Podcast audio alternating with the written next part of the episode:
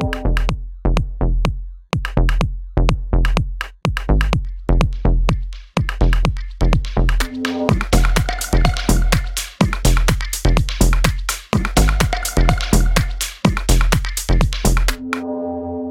привет! С вами очередной выпуск подкаста Frontend Weekend его бессменный ведущий Андрей Смирнов. И сегодня у меня в гостях Лена Райан, фронтенд-разработчик э, в X5 Group. Лен, привет! Привет! Э, как обычно, хочется мои аудиовыпуски начать с того, чтобы ты рассказала, чем ты можешь быть известна моей аудитории. Возможно, я могу быть известна своими докладами, но мне кажется, большей частью я известна тем, что я веду Твиттер под ником Russian Plasma Drink – Какое-то время назад я была кисель из пятерочки. Почему вот. ты, кстати, перестала быть киселем из пятерочки? Э, я решила просто вернуться к корням. Мне почему-то больше нравится, как выглядит Russian Plasma Drink в названии моего твиттера начнем как бы издалека. Понятное дело, что ты там уже была в гостях э, у ребят из «Мы обречены», э, было там с тобой публичное собеседование и все такое. Вот, но все-таки э, для тех, кто там не читал твой твиттер и кто в первый раз услышит о тебе из этого выпуска, вот хотелось бы примерно понять, как ты вообще пришла во фронтенд разработку. Я, опять же, слышал там истории про CMS, но, очевидно, там было еще что-то до этого. Это началось где-то, наверное, году в 2007, когда я поняла для себя, что я хочу работать с компьютерами. Не хочу с людьми, хочу работать с компьютерами. Забегая вперед, никогда я так не ошибалась, конечно. Вот, в восьмом году я поняла, что там пришел какой-то мальчик к нам настраивать мой новый компьютер, и я такая, вот, вот этим хочу заниматься, типа, быть ты ж программистом. Я знала точно уже, куда я поступлю, там, в местный универ, на айтишника. Я туда поступила, закончила, все такое. Потом э, на последнем курсе у нас все почему-то начали Java заниматься. Все, кто был в моей группе учебной. Я тоже такая, о, Java. Мне почему-то тогда казалось, что там все деньги, значит, туда нужно идти. Вот, я пошла на Java Rush. Э, это сайт в интернете, который там в игровой форме обучает Java. Что-то типа, ну, может быть, что-то похожее на HTML Академию сейчас, на, на тренажеры там. Вот. Ну, на любые это... тренажеры, но только ну, посвященные целом... прям сугубо Java. Да, да, и там вот что-то в игровой форме, там еще какая-то история героя есть, там интересно, там рассказывается. После каждого урока там еще был эпизод Футурамы. То есть я просто проматывала все уроки, смотрела Футураму, а потом уже возвращалась, учила Джаву. Потом я начинала, бросала эту Джаву, начинала, бросала, начинала, бросала, поняла, что как бы, ну, так себе, а, хотя потом я, когда поехала в Варшаву, я там пыталась тоже заниматься Джавой, я целый месяц э, работала стажером по Java, мне не понравилось. Я поняла, что как бы ну не в деньгах счастье. И потом я не помню как, у меня просто реально черное пятно в голове, я не помню, как я узнала про фронтенд, но вот я просто вспоминаю, что я вот уже обнаруживаю себя, лежащий там в ночи с ноутбуком, 11 дюймов экранчик было, я там учила HTML. Нет, какой-то iRu, вообще какой-то, видимо, российской разработки, наверное. И я учила там HTML. А потом я пыталась найти там стажировку, что-то не вышло. А, и вот где-то вот с 2016 года я вот вот трогала HTML, CSS, потом зачем-то я перепрыгнула через JS, пошла сразу React тыкать. И потом вот в 2017 году я уже нашла работу разработчика под CMS, потому что там у меня это фриланс был или это нормальная была Это работа? была нормальная работа, прям официальная, но у меня э, вот в моем родном городе у нас два городка Кировская и Апатиты. Вот, я живу в Кировске, работала в Апатитах. Это Мурманская вот, область. И Мурманская область, да. И там это была просто единственная возможность быть поближе к фронтенду. И, собственно, я там проработала два года. В это время я училась э, там вечером, опять же, трогала React. Опять же, начинала, бросала, начинала, бросала. Потом решила, что надо переезжать в Питер. Пыталась попасть в Райк. В Райк меня не взяли. Я хотела в команду к коту. Потом кот уехал в Чехию. Я такая, ну, ладно, понятно. Все, проблема решена. Хотя я раньше грустила, что меня не взяли в Райк, я не буду работать с котом, ну ладно. Вот, и потом я пошла еще опять на работу с CMS-ками, на ту самую, про которую я рассказывала в «Мы обречены». И потом я оттуда убежала наконец-то во фронтенд. Меня взяли просто с нулем коммерческого опыта на Vue, и вот с тех пор я вот тут вот что-то делаю, крашу кнопочки. В общем, долгий, скучный путь на самом деле. Длиной в 15 лет получается. Но ты же понимаешь, что желание попасть в рай к коту – это примерно оказалось бы по факту тем же самым, что попасть э, в X5 со мной поработать. То есть это было примерно то же самое. У кота э, чуть ли там не директорская позиция, угу. он бы с тобой напрямую не работал. Меня это тогда не волновало. У меня просто вот была задача типа попасть к коту. Ну ладно. Я, уже, я уже тогда начала фангерлить по нему, поэтому как бы у меня такая была типа идея фикс. А теперь я вам расскажу про партнеров этого выпуска, на курсы которым я уже не раз отправлял своих разработчиков. Не секрет, что английский язык сейчас нужен любому программисту, вне зависимости от того, работаете ли вы в России или планируете какую-то релокацию. И тут вам теперь может помочь новый курс от Яндекс Практикума «Английский для разработчиков». Вы, конечно, спросите, а в чем специфика и чем вообще английский для разработчиков отличается от любого другого обучения английскому? Тут прикол в том, что ребята преподают, исходя из контекста типовых ситуаций в работе обычного разработчика. Собеседований, работы с заказчиками, стендапов, метапов, код-ревью и даже смолтоков на кухне. Курс длится полгода и состоит из онлайн-занятий с личным преподавателем дважды в неделю, домашней работы в онлайн-тренажере и разговорной практики с англоговорящими айтишниками для закрепления результата. Чтобы понять, подходит ли вам курс, запишитесь на встречу с куратором. Он расскажет подробнее про программу и поможет принять решение, ориентируясь на ваш уровень языка и задачи, которые вам предстоит решать. Все ссылки будут в описании. Удачи вам в обучении. Я слушал, когда вот э, публичное собеседование, ты рассказывал про то, как ты попала вообще во Vue, а ты в итоге в принципе, вот свои знания JavaScript, как ты их восполняла, с учетом того, что, знаешь, типа, есть расхожее мнение, что люди, которые сразу там прыгают во фреймворке, типа React, mm-hmm. Vue и так далее, они после этого уже такие, а что, я JavaScript мне не нужен, я уже как-то с фреймворками разберусь без JavaScript и без всего этого. Постигла ли тебя эта участь, и пришлось ли тебе как-то восполнять свои знания э, уже после того, как у тебя появилась первая коммерческая работа именно на фреймворках? Я просто во время, во время собесов поняла, что мне не хватает как раз базы. Угу. И я вернулась к JavaScript, начала его изучать. И тут меня ждали открытия. Я такая, о, вот эта же штука, она из JavaScript, а не из React. То есть такая магия была. Угу. Но, кстати, JavaScript после Java мне показался вообще каким-то чудом. Я такая, ничего себе, он выглядит как псевдоязык, еще и работает. Но я, кстати, и сейчас даже иногда продолжаю базу покрывать именно JavaScript, потому что я не все штуки знаю именно в JavaScript. То есть, наверное, ну, как многие, Lord JavaScript читаю удивляюсь каждый раз. Но это в целом как-то поменяло отношение именно к людям, которые сразу впрыгивают тоже вот как ты во фреймворке и, по сути, особо не пытаются выучить какую-то базу. Я просто смотрю на них и думаю, какие же вас потом открытия ждут чудные. Ну, просто это, это действительно забавно, а, когда ты на публичном собеседовании на вопросы про JavaScript отвечаешь сильно лучше, чем на вопросы про Vue. Тут как раз понятно, что это застало тебя в ту фазу твоей жизни, когда ты как раз подучивала JavaScript, ты да. же там книжки показывала и так далее. Да, да, да. Вот, а Vue это уже штука, с которой ты просто работаешь. Да, да, я Vue сильно подробно не изучала, я даже Документацию, наверное, не читала супер подробно. То есть я тогда, как ее изучала, я решила делать подпроект. Я просто смотрела, что мне нужно для подпроекта, то я ищу в документации. Там, типа, как мне сделать анимацию. И я читаю про анимацию во Vue. А в тот момент я просто еще готовилась к собесу в Grid Dynamics. Мне там прям очень хотелось работать. И мне тогда э, Зар помогал, он мне там скинул свои эти марафоны по JavaScript. То есть я вот их смотрела, я читала Learn JavaScript, я это все конспектировала даже. Вот у меня это все прям очень хорошо отложилось в памяти. Вот, и на самом деле эта штука меня немножко так прокачала по JavaScript. Но сейчас я многим советую, что действительно надо именно начать с базы. Именно HTML, CSS, JavaScript. И потом уже, в принципе, без разницы будет, там, на каком фреймворке будешь работать. Ты говорила э, как раз тоже в каком-то из подкастов, что ты стал ощущать себя медлом Расскажи вот про свои ощущения, как э, вот что ты считаешь отличие медла от джуна. Как вот ты почувствовала, что, что поменялось именно в твоем самоощущении?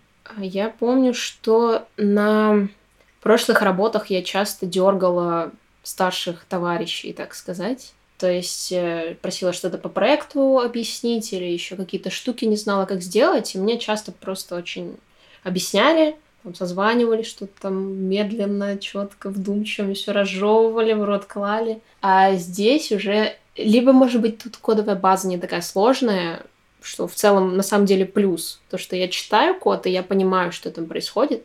Вот здесь я уже более самостоятельно делала все задачки. Я такая, ну, все, ладно, раз я уже самостоятельная стала такая, значит, я уже middle. То есть именно поменялось э, только в твоем совмещении относительно того, что ты начала делать там одну за одной задач э, без помощи окружающих. Да, да, прям чувствуется разница на самом деле. Какие ты видишь сейчас для себя точки развития? Ты у меня как начальник спрашиваешь? Нет. Ты должна была пошутить в какой-то момент. Хорошо, что в этот момент. Не знаю, я... Раньше я понимала, что я хочу вырасти в сеньора, потом либо в тех лида, либо там в архитектора, чтобы не быть тем лидом и человеком-менеджером. Но сейчас я на самом деле задумываюсь, потому что понимаю, что мне, наверное, вот с прошлого года с тем, как я чаще стала появляться на конференциях, общаться с людьми, мне начинает нравиться общаться с людьми. И это для меня это странно, потому что я шла в чтобы не общаться с людьми. Но я пока на самом деле уже задумываюсь над тем, что я хочу дальше делать и куда развиваться. Поэтому я пока на таком распутье. Пока делаю задачки и пытаюсь копаться в себе. Ты часто говорила на публичном собеседовании, что вот это нужно спросить у моего ментора. Я раз шесть насчитал. Да. Да. Кого ты называешь в этот момент своим ментором? И э, вообще сейчас у тебя что-то поменялось, или ты все еще за какими-то вопросами постоянно идешь к какому-то мифическому ментору? Назови сам это имя. Ну, Зар, наверное. Ну да. Ну просто так вышло, что я проходила его марафоны, и мы как-то ну, подружились, вот, стали общаться, и я периодически просто ему задаю какие-то вопросы, он мне объясняет что-то, вот, и так получается, что он мой ментор. Прям full time. Ну, то есть имеется в виду, что даже вне марафонов да, конечно. он тебе помогает, когда у тебя возникают какие-то затыки. Ну, да, если, конечно, ну, я не иду к нему там с продовым кодом, там, типа, смотри, вот такая у меня задачка, давай решать. Нет, просто какие-то штуки, если надо что-то объяснить, какие-то концепции.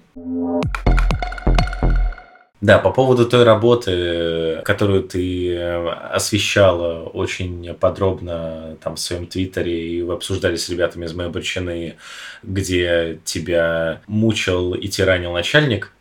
Вот здесь хотелось бы, э, так как, опять же, уже это все много раз обсуждено, скорее задать вопрос, э, как ты, скорее уже вот сейчас более взрослый, осознанный человек, как ты, оглядываясь назад, э, смотришь на этот опыт? Ну, во-первых, давай, типа, вкратце совсем, чтобы люди, которые ничего не слышали и не видели, чтобы они понимали, о чем идет речь. У тебя была веб-студия, в которой ты работала. Mm-hmm. Это было еще до там всех нормальных э, работ. Да. Э, и там у тебя был э, ужасный начальник Владимир.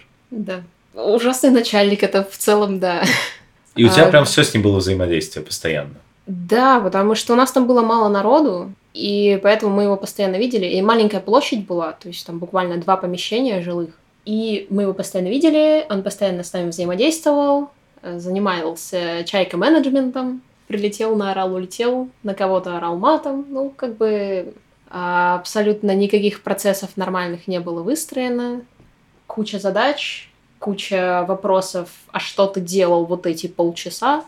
Ну и в целом сама такая психологическая обстановка там моральная. ну, что-то такое. В общем, было тяжело на самом деле. То есть, когда он не приходил на работу, мы прекрасно работали, было клево, мы там общались, смеялись. Вот, а когда он приходил, мы такие, все, все, день уже не задался.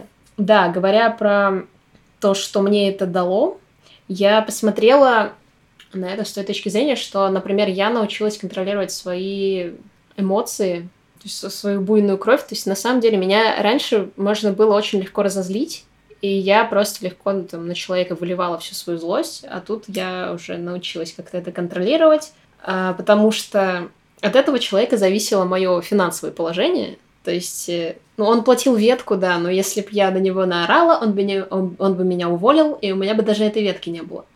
Вот, то есть я уже училась более там как-то культурно ему отвечать, долбила со всей злости по клавиатуре, У меня э, коллеги, которые вокруг сидели, они постоянно смеялись от того, с какой злостью я долблю по клавиатуре. Набрала сообщение, стерла, набрала сообщение, стерла.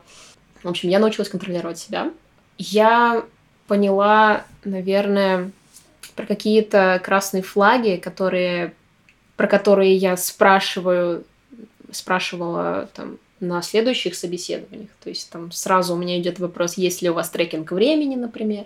Вот, то есть про трекинг времени это у меня вообще огромный красный флаг. И у меня появились друзья, с которыми я до сих пор общаюсь. Мы до сих пор там, дарим подарочки, встречаемся иногда. Мы, наверное, с половиной команды до сих пор общаемся. То есть команда у нас была очень крутая. Вот. И если бы начальник немножко прислушался к нашим, не знаю, просьбам, советам, вопросам, то, может быть, мы бы там до сих пор работали, радовали жизни, и компания бы развивалась дальше. При этом ты рассказывала, что когда уволилась, э, включила на динамике телефона «Я свободен». Да. Не считаешь ли ты, что это too much? Может быть, сейчас это too much, тогда это так не казалось, потому что, ну, откровенно говоря, он попил нам кровушки нормально, потому что я писала тред, Твиттере, и я там какие-то вещи просто забыла написать, потому что в том, что мы там страдали, был замешан не только начальник, но еще и там пара менеджеров, э, которые постоянно тоже нам мозги ковыряли. И поэтому, ну, сейчас бы, наверное, я так не сделала. Тогда мне было вполне нормально. И мне не стыдно за это, если честно. Ну, мы не говорим про стыд, просто да. это, это звучит как такой, э, я не знаю, не взрослый поступок ребенка обидели, ребенок вырвался, ребенок врубил э, э, такой вот вот тебе напоследок. Может быть, я опять же не прав, вот, но да, мне кажется, что вот эта ситуация как-то уходила, она иллюстрирует, возможно, и э, твое отношение к этой ситуации до этого. То есть ты, возможно, воспринимала какие-то вещи, которые вполне часто встречаются в плохих организациях, mm-hmm. где плохой начальник, но для тебя они были типа супер болезненными. Да, потому что до этого, например, я работала в тоже веб-студии, а, вот еще дома в э, апатитах там, и там было абсолютно все кайфово. То есть у нас было там абсолютное понебратство с начальницей. Мы на обеде обсуждали там какие-то жизненные ситуации, у кого какие происходят, там обсуждали кино, музыку, там еще что-то, какие-то даже личные детали. И там дни рождения вместе праздновали, там Новый год, еще что-то. То есть там было абсолютно уютно. И если бы там платили денег больше, или если бы там была перспектива какого-то развития, я бы осталась там. Вот. А здесь я попадаю в компанию, где абсолютно все по-другому за исключением клевой команды, все диаметрально противоположное и в негативную сторону именно. Может быть, да, может быть, это было именно вот как ребенка обидели, и э, я просто позволила своим э, буйным э, корням вырваться на свободу. я дождалась, пока мне отдадут э, трудовую книжку, чтобы они уже ничего не смогли сделать. Да нет, слушай, они бы ничего не стали делать, но просто очевидно, почему начальник Э, как ты описывал, был разозлен и там как-то на это отреагировал, потому что, мне кажется, в принципе, любой бы человек в данной конкретной ситуации такая вещь скорее как-то выходит за рамки, не знаю, социально ожидаемых ре- реакций на то, что тебя увольняют. И это, конечно, было для него, наверное, тоже неожиданностью. Ты сказала про трекинг времени, что это та штука, на которую ты теперь никогда не согласишься. Какие еще есть вещи, вот, которые теперь у тебя четко вот под красным флагом тоже стоят? Как эти штуки называются? Когда тебе ставят э, что-то в компьютере, оно с... каждые там 10-30 секунд э, делает скриншот экрана и отправляет куда-то. Вот ну, такие как... штуки. То есть э, ага. контроль, если есть какой-то, я вот это вот прям терпеть не могу. То есть, когда меня контролируют, типа, что я делаю, то есть может быть, я час поработала с утра, а потом такая несколько часов я хожу, чилю, читаю книжки, там пью чай, и потом я хочу поработать, например, ночью. А в это время у меня будет просто скриншотиться экран весь день, пока я пью чай. То есть, а кто отсматривал эти скриншоты? Я не знаю, мне просто не нравится сам факт этого. То есть сам факт того, что за мной как будто кто-то подсматривает. То есть я поняла, например, для себя еще, что я ненавижу, когда кто-то смотрит в мой экран, например. Я не люблю так сидеть, где-то там в офисах с открытой планировкой так бывает. Ты сидишь, и кто-то сзади тебя сидит, и он может видеть твой экран, и я вот не могу, мне психологически это некомфортно. То есть, когда есть какой-то контроль извне, когда за мной кто-то следит, я вот прям не могу. Это вот мне не нравится. А, что еще? Маленькая зарплата и много требований, например. Ну, это прям вот... Ну, в веб-студиях это, кстати, бывает очень часто. Что еще? Токсичная обстановка. Это вот после трекинга времени второй по величине красный флаг. Причем токсичную обстановку создавал вот сугубо один человек. Ты говоришь, что команда была прям классная. А, ну еще менеджер. Да, ну когда этого человека не было, менеджеры вели себя более-менее нормально.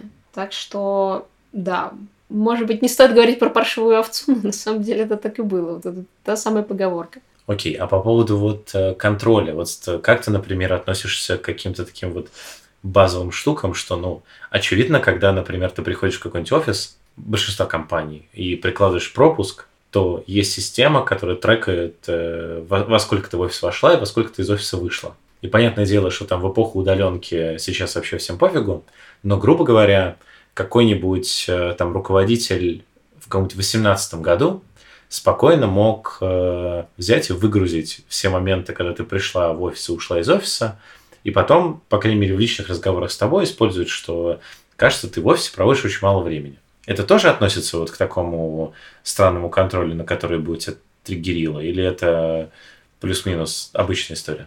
Слушай, я так не работала. То есть у меня были варианты, то есть когда я собеседовалась в какую-то компанию, мне говорили, что, мол, вот тебе нужно будет просто проводить в офисе там минимум 8 часов в день. Ты можешь прийти и все 8 часов пить чай играть в кикер. И в целом это будет нормально. То есть, по-моему, это ну, нормальная история. А вот когда именно идет какой-то жесткий контроль, еще спрашивают за это время, типа, а что ты здесь делал, а что ты вот тут делал, а почему тут у тебя там полчаса времени потерялось? И забывают, что там по охране труда нужно отдыхать каждые полтора часа, по-моему, на 15 минут отходить от компьютера. И это ходит в рабочее время. Не все это знают я ни в коем случае не защищаю таких вот руководителей, но бывают ситуации обратные, когда человек э, прям визуально ты видишь, что он два часа сидит на кухне, приходит 15 минут работает. И потом еще на два часа идет на кухню, пьет там чай, разговаривает с коллегами, 15 минут работает. И тебя даже, даже когда ты просто типа коллега этого человека, тебя начинает визуально раздражать, что как будто бы ты сидишь, что-то делаешь, а он просто почти все время отдыхает, ну и что-то там он написал. И у людей возникают вопросы к таким коллегам. Поэтому в целом корень проблемы понять можно. И всякие системы с помидорами, они же тоже все придуманы, чтобы люди балансировали э, умственную работу и отдых. Ну, это да. Я иногда практикую э, систему помидоров, но для себя. Это мое желание личное. А когда кто-то извне контролирует, вот прям... М-м-м после вот этой вот э, ужасной работы э, следующие работы уже были поприятней. Правильно понимаю? Да, конечно. То есть пока вот эта вот история остается таким самым ярким пятном, о котором ты можешь э, рассказывать часами. Часами.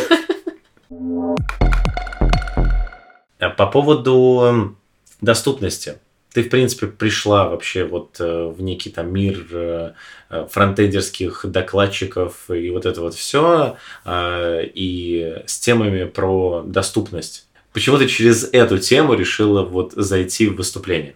Все началось с прекрасного Вадима Макеева и его прекрасных докладов, которые меня не впечатлили. Поэтому вернее, ты не его, его амбассадор. Вернее, да.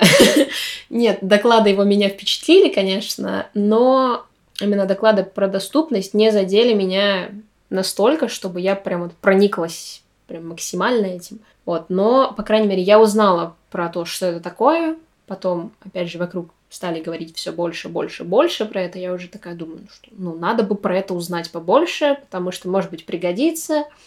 И в это же время, буквально вот, когда я приняла это решение, что нужно узнать про это, буквально через какое-то время в Твиттере всплывает Глаша Жур, с конкурсом ретвитов.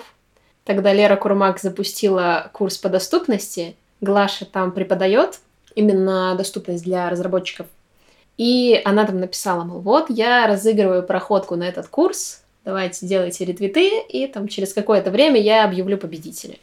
И я выиграла проходку на этот курс, Как раз это был самый первый запуск. Там я не устаю говорить, что первая лекция по эмпатии, она абсолютно потрясающая, потому что к концу лекции я уже сидела с мокрыми глазами. Меня просто настолько тронула эта лекция. Там показывают, э, как люди с ограниченными возможностями, ну, какие они испытывают неудобства, какими они пользуются приложениями, чтобы облегчить себе жизнь. И в целом это на меня прям очень сильно повлияло. И потом, ближе к концу курса, я просто внезапно обнаружила, что никто не говорит про то, что версии для слабовидящих, они на самом деле недоступны. Как я пришла к этому, я не помню, но я просто сказала Глаше, что вот у меня есть вот такая идея, и она такая, о, а у меня через три недели будет метап, давай-ка к нам. И вот Глаша в меня просто вцепилась своими ручками, загребущими, и не отпускала, пока ей доклад не сделала, пока не, вы... не выступила там.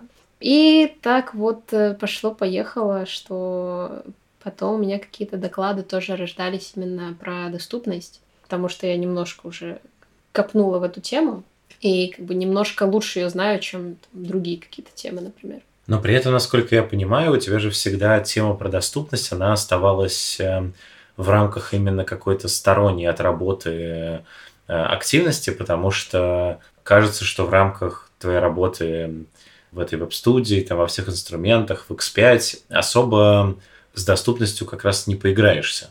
Это мешает или это, наоборот, э, как-то у тебя это отдушно некое является? А, иногда это не то, что мешает, конечно, но не помогает, наверное, да, то, что у меня нет опыта внедрения этого в продакшене. Хотя мы на одной работе делали что-то типа версии для слабовидящих, хотя на самом деле была просто это оптимизация они просто сайт перекрасили в черно-белые тона и все. Но на самом деле я бы это повнедряла, наверное, на продакшене. Хотя у меня был один офер, когда ребятам нужно было в библиотеку компонентов втащить доступность. Но я выбрала X5. Вот, теперь я здесь. А ты, в принципе, дальше как думаешь, ты будешь продолжать быть э, именно амбассадором доступности, э, помимо кота, разумеется, вот, э, и, или ты все-таки как-то хочешь о чем-то другом тоже рассказывать и в другие вещи погрузиться? О чем-то другом, конечно, тоже хочу рассказывать. Не буду спойлерить, вот, но у меня уже есть мысли, про что можно рассказать, но если будут у меня еще какие-то темы про доступность, такие именно интересные какие-то, то, конечно, я про это тоже расскажу. Ты рассказала про конкурс, э, через который ты вот это во все вошла. При этом, опять же, не секрет, что ты еще и попала в один из потоков Women's Developer Academy, и его тоже закончила, и это тоже тебе типа что-то дало наверняка. Как вообще вот ты находишь эти активности в том разрезе, что есть там какие-то молодые там разработчицы, разработчики, mm-hmm. которые там, возможно, не знают, как подступиться и не знают, как э, э, им там стать э, докладчиками, в принципе, найти какую-нибудь там успешную работу, как-то быть именно в сообществе и вот это вот все. Как у тебя это получается? Мне вообще кажется, что это просто череда не то что случайностей, конечно, но это большей частью из-за нетворкинга, скорее всего. Из-за того, что я с многим количеством людей общаюсь именно в сообществе. Потому что я целенаправленно именно хотела влиться в сообщество, чтобы... Ну, я не знаю, тогда мне доказалось, что вы там все такие звезды, такие клевые ребята, надо с вами потусить.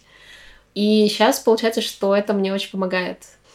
То есть, э, говоря про Women Developer Academy, как это было? Я выступила у Глаши на метапе, Потом, когда они собирали участниц для Women Developer Academy, Саша Шенкевич, спросила у Глаши. Глаша ей посоветовала меня. И мне написала Саша Шенкевич в конце января, а в начале января на Новый год я загадала подружиться с ней в этом году. Господи, ты То загадываешь... Есть, и мне через месяц просто пишет Саша, у меня сердечко ёкнуло. И вот так я попала на Women Developer Academy. Потом абсолютно случайно так вышло, что там еще была задействована Таня Денисюк. И Таня Денисюк предложила мне вести Holy.js. Так я попала ведущей на потока на Holy.js. И потом еще какие-то были куча активностей, в которых меня тоже позвали участвовать. Потом я согласилась помогать Women Developer Academy там, во втором сезоне, там, в третьем сезоне.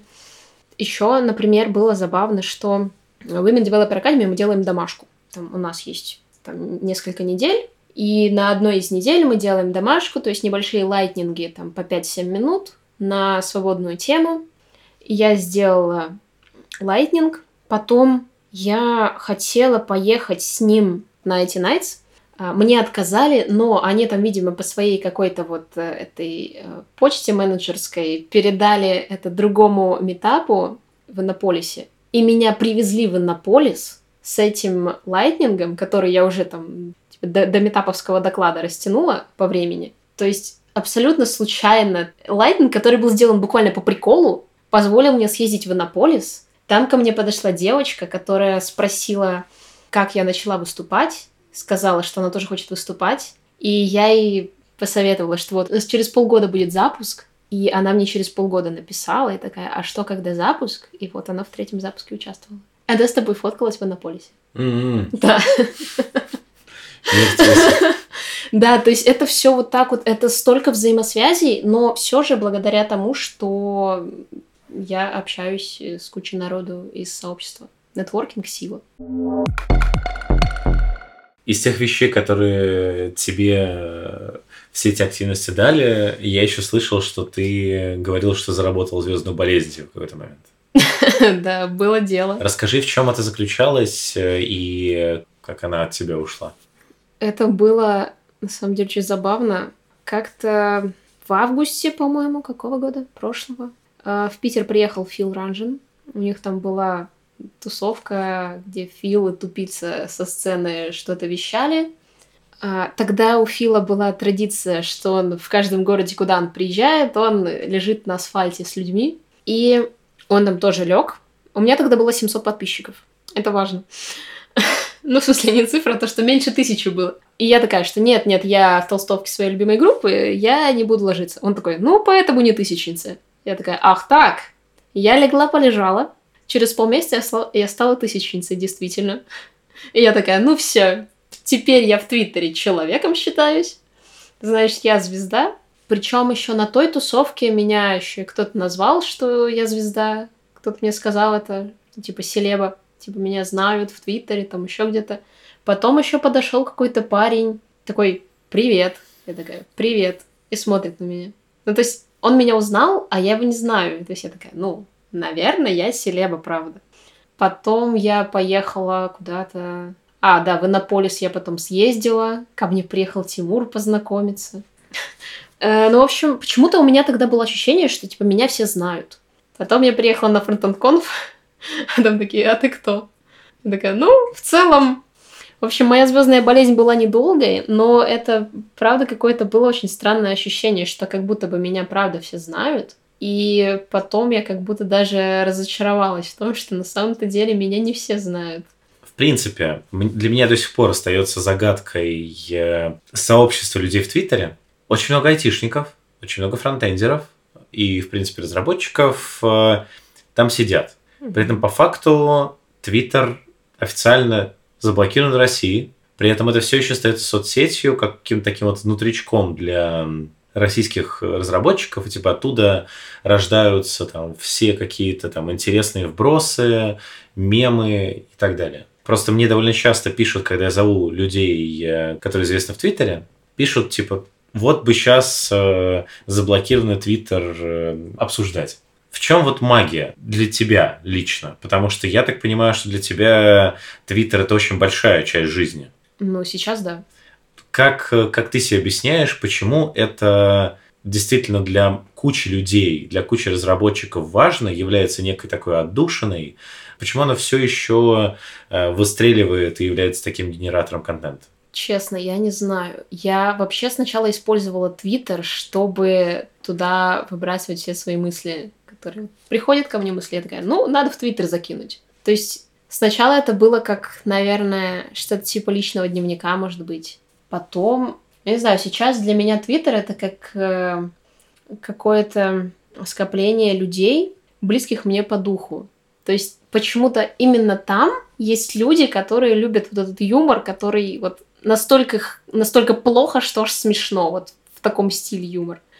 Вот, то есть всякие там всратые мемчики э, и что-то еще. То есть там, ну, там явно своя атмосфера. И мне в этой атмосфере просто комфортно. В чем секрет, я не знаю. И когда мы встречаемся с твиттерскими, почему-то у меня после каждой встречи ощущение именно, что твиттерские это просто лучшие люди. Потому что у нас с ними какие-то вот общие взгляды на жизнь, на юмор. Мы можем пообсуждать те самые мимасы, те самые разлетевшиеся треды из Твиттера. То есть почему-то вот как-то так, я не знаю. Твиттер, мне кажется, таким душевным сейчас.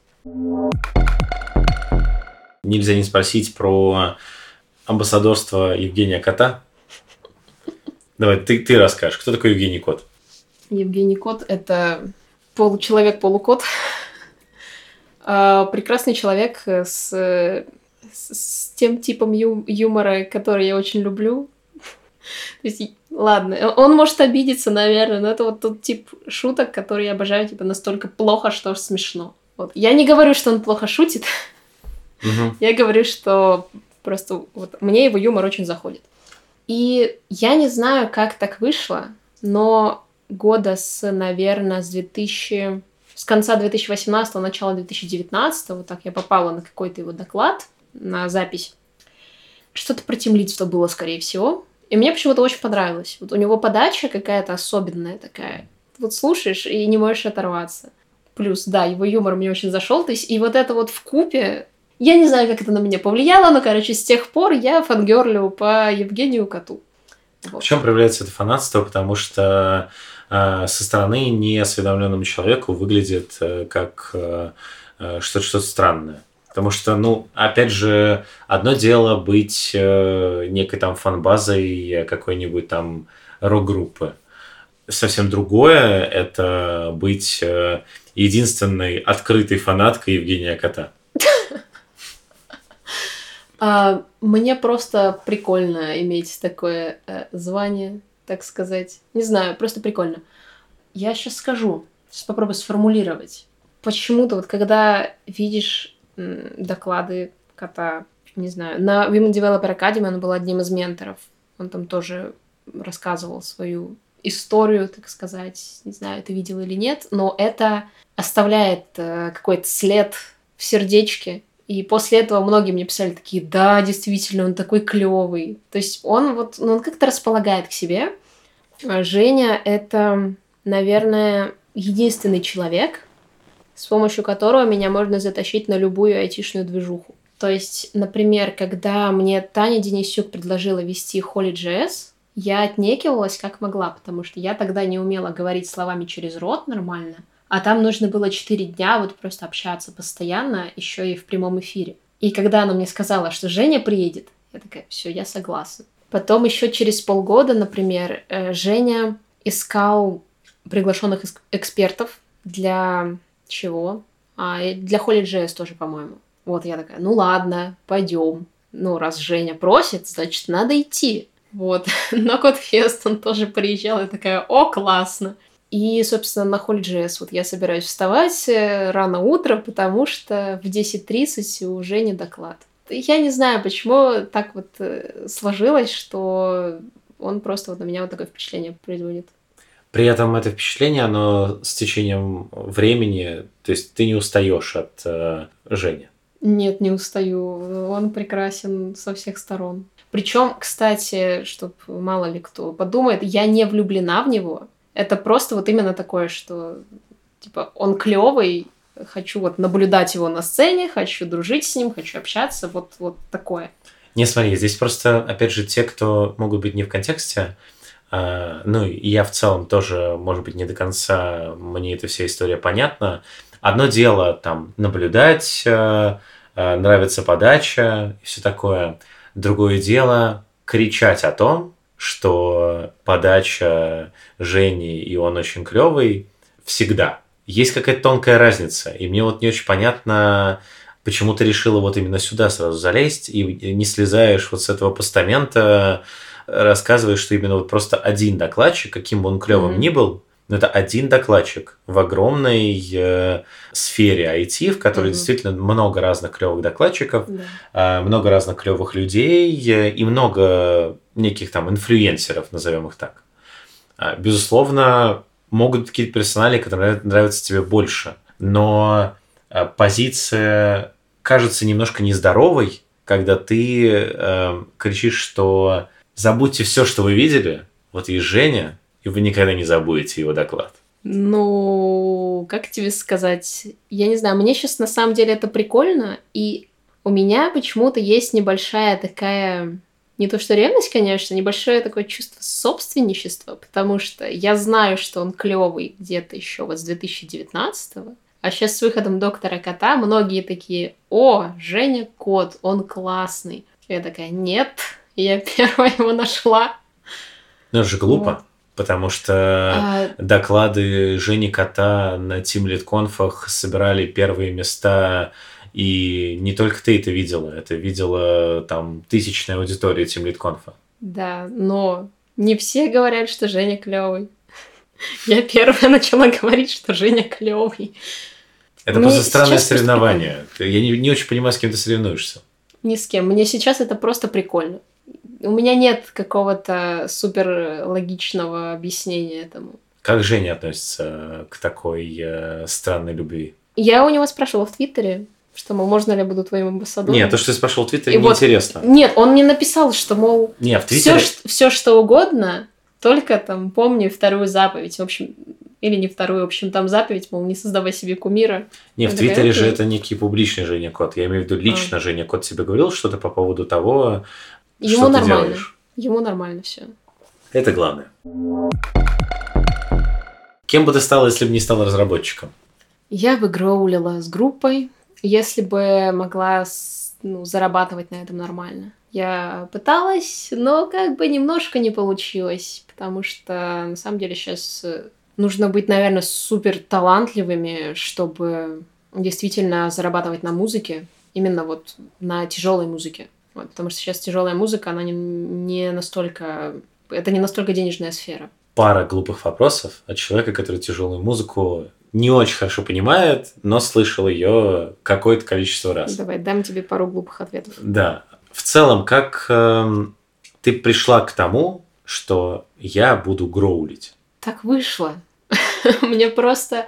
Почему? Ну, когда кто-то начинает слушать тяжелую музыку, почему-то вот у многих я наблюдаю такое, что они начинают с чего-то такого как будто лайтового, и с годами все тяжелее, тяжелее, тяжелее музыку слушают. Вот у меня тоже такое было, и в какой-то момент я просто поняла, что у меня получается что-то рычать. И я просто стала это развивать в себе и поняла, что, ну, я могу дать жару, так сказать. Как проходит вот первый э, момент от, мо- от того, что я могу рычать, до того, как соберу группу и буду рычать вместе с ними?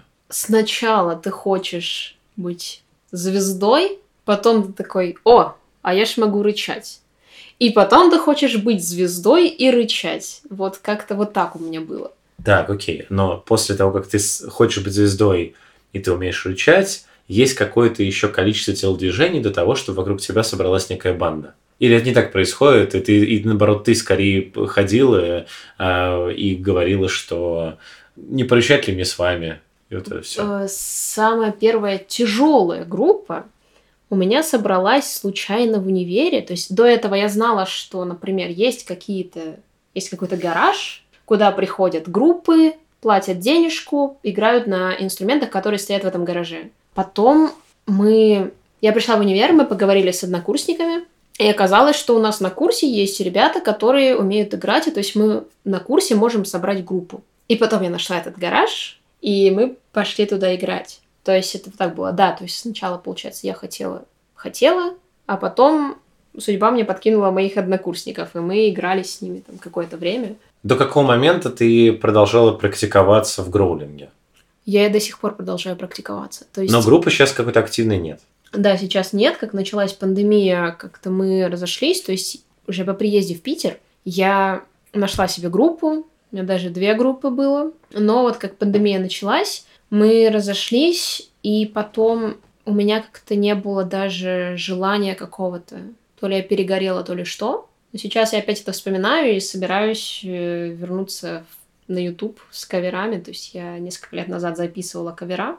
Вот, и сейчас я уже какое-то время я собираюсь вернуться туда. То есть я надеюсь, что в ближайшее время запишу что-нибудь. Вот, потому что все-таки не хочется, чтобы мои старания, что ли, пропадали э, зря, потому что я знаю, что я умею рычать и делаю это хорошо, и это одна из тех вещей, в которых я в себе уверена. Если не на 100%, хотя бы на там, 95%.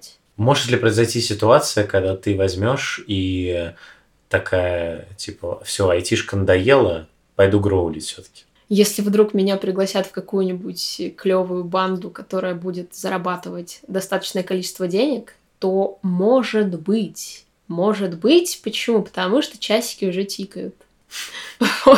Если бы мне было там лет на пять поменьше, то я бы ответила на этот вопрос «да, конечно».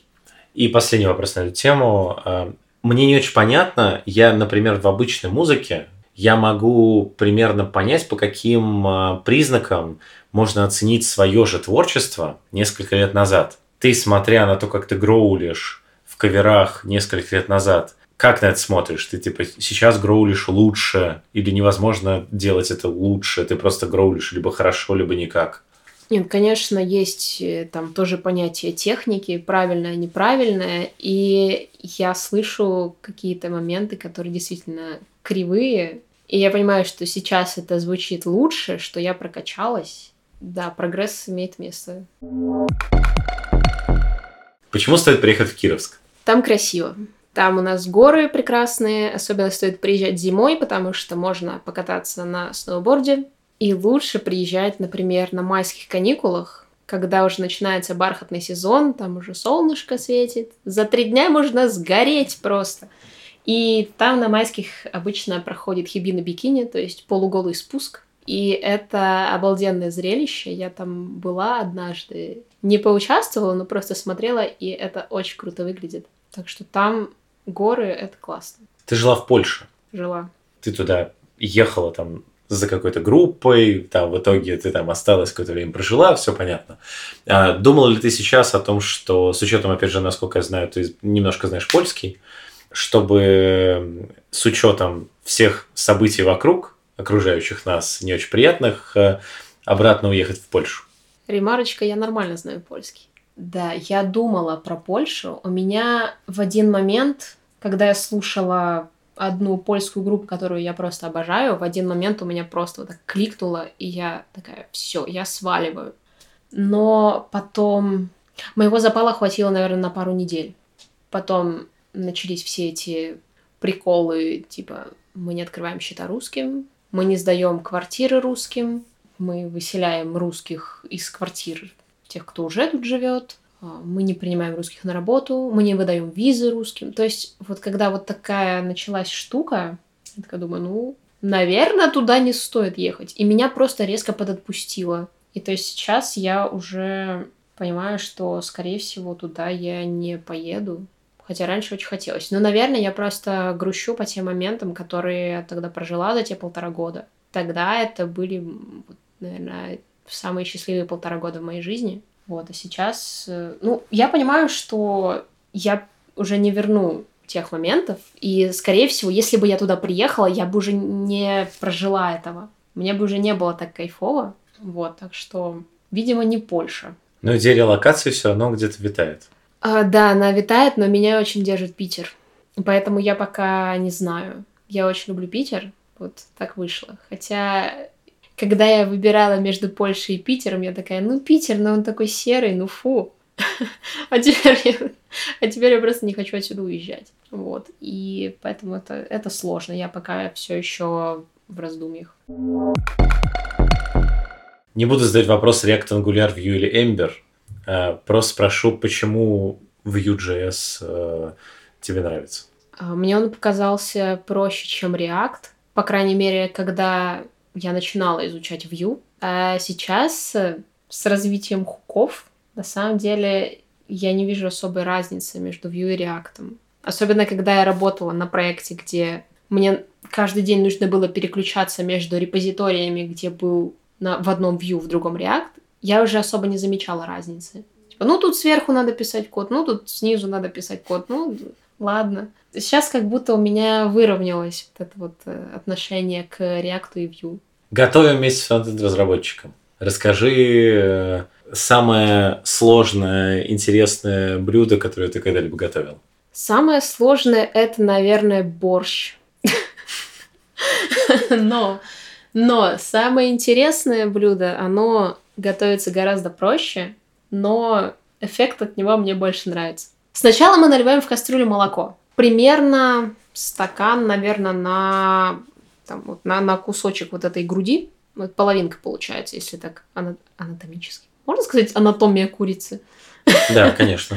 Ну вот, на половинку груди, наверное, примерно стакан молока. Вот так. Греем молоко, максимально вот доводим до кипения, но не разрешаем кипеть. Выключаем молоко, погружаем туда груди, закрываем крышкой, закутываем там в одеяло во что-нибудь теплое и держим час. И все. И потом куриная грудка со вкусом ветчины и почти что с э, текстурой ветчины. И это вообще потрясающе.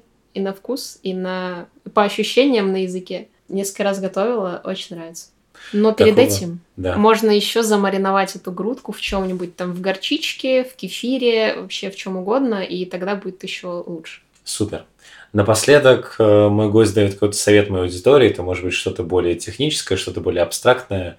Что ты можешь посоветовать? Будьте котиками. Все. Или не будьте мудаками, я не знаю. А амбассадор Евгения Кота не котики?